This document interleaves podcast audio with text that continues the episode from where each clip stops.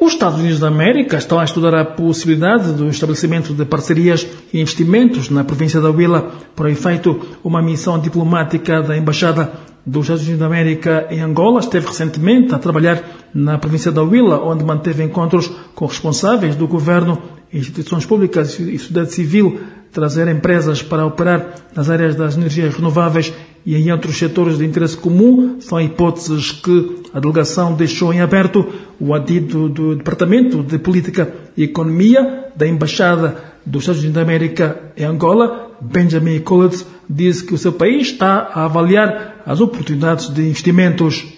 Infelizmente, a causa da, da, pandemia, foi um pouco difícil fazer este tipo de visita nos últimos meses. Então, é um pouco para restabelecer essas ligações e ver quais são as oportunidades aqui com uma visão de, de, de, realmente fortalecer os vínculos entre as empresas americanas e as empresas eh, angolanas. Angola realiza no próximo ano as suas quartas eleições gerais e o acompanhamento deste processo está igualmente na agenda da administração norte-americana. A preparação da mídia nas questões de cobertura eleitoral não está de fora, segundo a secretária da secção de imprensa, cultura e educação da Embaixada Estados Unidos da América em Angola, Cynthia Day. Estamos a pensar em ter formações para os jornalistas em preparação para as eleições no ano, no ano que vem.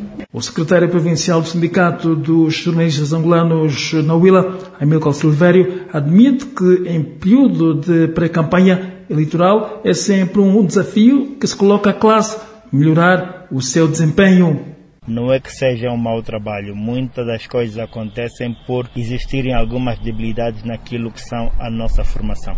Então precisamos de apoios no sentido de formar, no sentido de ensinar, no sentido de termos cada vez mais um jornalismo virado para a cidadania. O secretário do Sindicato dos Jornalistas Angolanos na Huila, Amilcar Oliveira, depois da conversa com um dos membros da delegação de diplomatas norte-americanos que trabalhou na província da Huila.